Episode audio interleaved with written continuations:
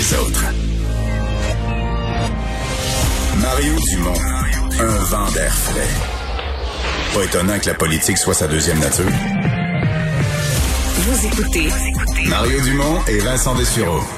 Ah Vincent, un acte de vandalisme absolument débile, euh, ça s'est passé à Québec. Ouais, et vraiment, euh, ça, ça, génère énormément de colère là, dans la région de Québec, sur les réseaux sociaux, parce que c'est tellement gratuit comme geste de vandalisme qu'on y croit à peine. Euh, et là, ça va l'air étrange comme nouvelle, là, mais les sept lapins géants de l'exposition Intrude Family qui était présentée au Parc historique national Cartier-Brébeuf. C'est dans, euh, c'est, c'est à Québec. ça terminait une exposition qui a lieu là, à cet endroit qui s'appelle le Jardin d'hiver. Mais ce matin, les policiers ont été C'est quoi, appelés. c'est des immenses lapins. Euh, espèce de grands lapins gonflables euh, de, de, de grandes dimensions. Et euh, ce matin, un appel d'un citoyen qui dit il y, y a un problème clairement. Les, les policiers se présentent là vers 6h40 pour remarquer que les sept grands lapins géants gonflables de l'exposition ont été écrasés par un véhicule.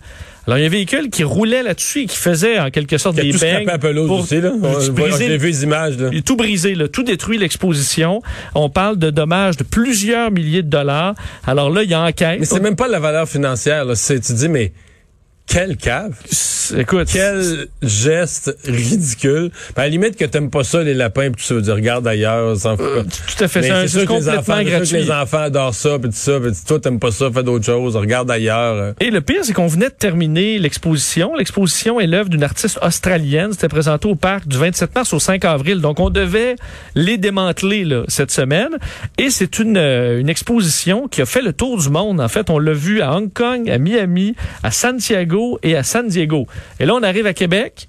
Puis là, t'appelles- l'exposition. Puis là, t'appelles l'artiste, puis euh, ben vous avez plus de lapin là. Comment ça, j'ai plus de lapin? Ben il y a quelqu'un qui est allé rouler dessus, puis euh, ils sont tous scrap. À passer dans cinq autres villes, mais c'est vraiment une honte. Mais je comprends que c'est un individu, tu peux pas blâmer toute la population, mais C'est une honte pour Québec, là. Très très gênant. Je pense que la, la police de Québec fait, prend ça vraiment au sérieux quand même, même s'il n'y a pas de, de, de victimes là, euh, qui, qui ont des gens qui ont été blessés. On dire que l'identité judiciaire des enquêteurs sont là. Essayez. D'ailleurs, on aurait retrouvé un véhicule qui serait probablement le véhicule euh, qui aurait causé ce, ce, ce, ce, ce- chaos-là. Alors, ça Euh, se dit, la, la pelouse, à mon avis, pour une bonne partie de l'été, la pelouse est scrap Euh, dans le parc aussi, là. Ben, c'est la période de l'année où euh, C'est mou, c'est visqueux. ouais, euh, c'est des dommages qui prennent du temps à se refaire.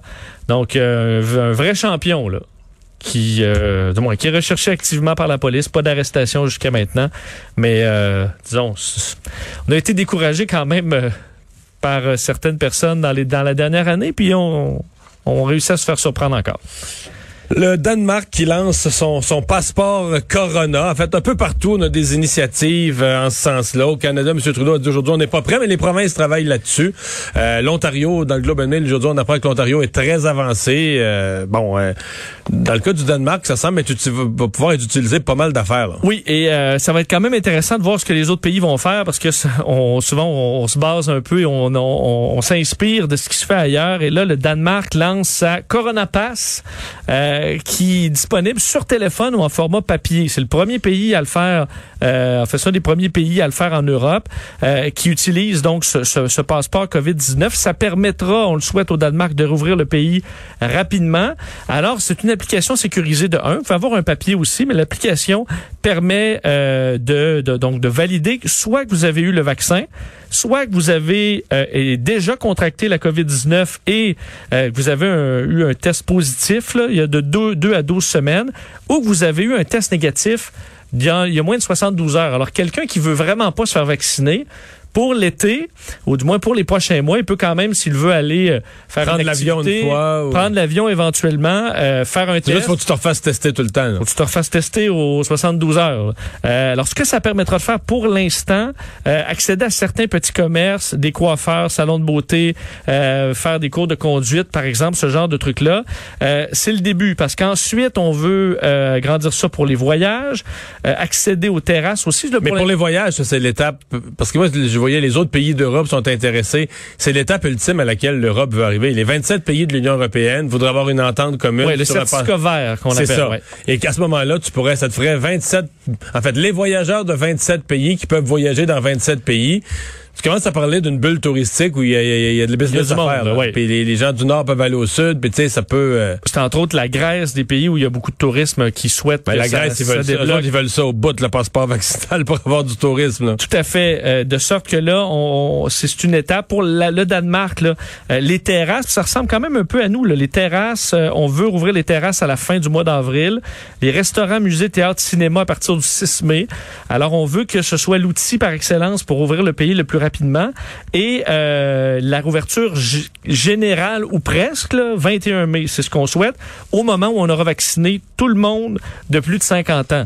Euh, de plus, on dit, là, le, ce, ce, ce passeport pour les complotistes qui croient que ce serait à vie, euh, l'objectif, c'est pour l'été, jusqu'à ce que tout, toute la population danoise ait été vaccinée, puis ensuite on le retire. Alors que ouais, ça... mais c'est parce que tu vas en avoir besoin encore à l'échelle internationale. Moi, je pense que mettons un Danois veut voyager aux États-Unis ou à, au Canada ou en Australie, à mon avis, ça va être un peu plus que l'année 2020. Ouais, c'est pas pour la vie ouais. non plus. Non, mais c'est pour à l'intérieur du pays. Ça, là, les comprends. règles à l'extérieur, effectivement, ça peut, ça peut varier d'un endroit à l'autre. Tu vas ajouter un autre six mois, un an. Là, que... Et il euh, y a quand même des manifestations. Il y avait une manifestation à Copenhague qui est organisée euh, contre tout ça. Alors, des organismes qui trouvent que ça n'a pas de bon sens. Euh... C'est parce qu'il y a des organismes, il y, a des gens, même ici euh, au, au, Canada, il y a des gens qui considèrent que tu on crée des catégories de citoyens. Mettons, j'ai lu ça. On va créer deux catégories de citoyens. Oui, c'est vrai. Mais c'est pas le passeport vaccinal qui crée deux catégories de citoyens.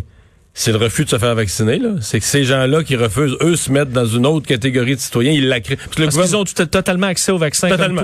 C'est gratuit. Oui. C'est gratuit. Le gouvernement ouvre des rendez-vous à vacciner tout le monde.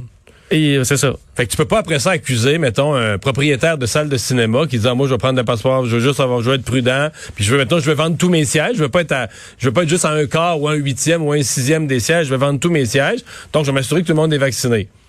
Mais tu peux pas l'accuser lui de créer deux catégories de citoyens là. Mais c'est celui qui a refusé le vaccin qui a créé une deuxième catégorie de citoyens dans laquelle il s'est placé lui là. Et c'est pas, tu peux pas blâmer les autres parce que. Oui, et pour les voies, on s'entend que dans le milieu aérien, euh, des, ah ben des, règles à respecter, il y en a une liste euh, qui, qui, ne fait que s'allonger au fil des décennies. Là. Alors, tu as plein de choses. Faut que tu montes patte blanche, faut que euh, ouais, tu fasses fouiller, tu et, et, compagnie. Donc là. C'est une règle de plus. Là. Même les gros Américains qui peuvent pas sortir sans leur gun, quand ils prennent l'avion pour aller dans il, un autre ils l'enlèvent. Ils, enlèvent le, ils laissent le gun à la maison. Ils l'amènent pas dans l'avion. Tout à fait. Puis euh, t'attaches ta ceinture même si t'es anti-ceinture. Là. même si tu trouves que c'est ouais, inutile, ouais. la, la ceinture. Bon, voilà. Enfin, euh, la police américaine se défend au procès de Derek Chauvin. Oui, c'est quand même intéressant de voir ce qui se passe au procès euh, donc qui se poursuit euh, aujourd'hui aux États-Unis. Euh, évidemment, au procès du bon du, du, du meurtre en fait de l'Afro-américain George Floyd, là, Derek Chauvin, le policier qui est accusé. Ce qui est intéressant, c'est que la police américaine qui se présente et qui en gros blâme Derek Chauvin lui-même. Et c'est un peu une façon qu'on comprend de pour la police si la police dit c'est la bonne façon de faire et ce, ce policier-là a bien agi, ben on se met dans le trouble. Alors très clairement, on est venu démontrer que les entraînements de Derek Chauvin ne montraient en aucun cas que c'était une technique approuvée là d'appuyer son genou pendant de longues minutes sur euh, une personne. Donc en gros, euh, on veut montrer que c'est le procès d'une personne et non pas des méthodes policières. Alors ceux qui croient peut-être que les le, le, les corps de police sont du côté du policier, dans ce cas-là, clairement pas, du moins pas au procès euh, de fait, ce policier de 45 ans. Jusqu'à maintenant, c'est difficile d'arriver à une autre conclusion qu'il est fait à l'os. Là. Euh, ben, son chef de police, les méthodes, tout est contre lui. Hein. Tout à fait. Va arriver, son avocat va arriver avec une défense, puis bon. Et... et il suffit de mettre le, le, le, doute raisonnable, mais en gros, on veut expliquer que c'est une pomme pourrie là, à travers un système policier qui n'a pas, euh, qui n'a pas de problème majeur. Alors, euh, on en est là au procès qui se poursuit pendant qu'on se parle, conférence de presse en direct. La nouvelle était sortie, mais le président Biden qui confirme là, que on, vaccination ouverte à la population en général. Tout le monde, tous les adultes à partir du 19 avril, plutôt que le 1er mai, ce qui était originalement prévu. Il faut rappeler qu'on vaccine à 4 millions d'Américains par jour. Euh... C'est oh, fou, le, là. 100, le fameux, quand M. Biden est arrivé, là, sa, à sa première conférence de presse, il a dit on va faire 100 millions en 100 jours. Ça a l'air d'une joke aujourd'hui. là. Parce que là, ils sont pas mal plus qu'un million par jour. Là, Tout à fait, on a franchi le 200 millions. On va le franchir en, en, en, en très rapidement. Donc oui, ça va vite.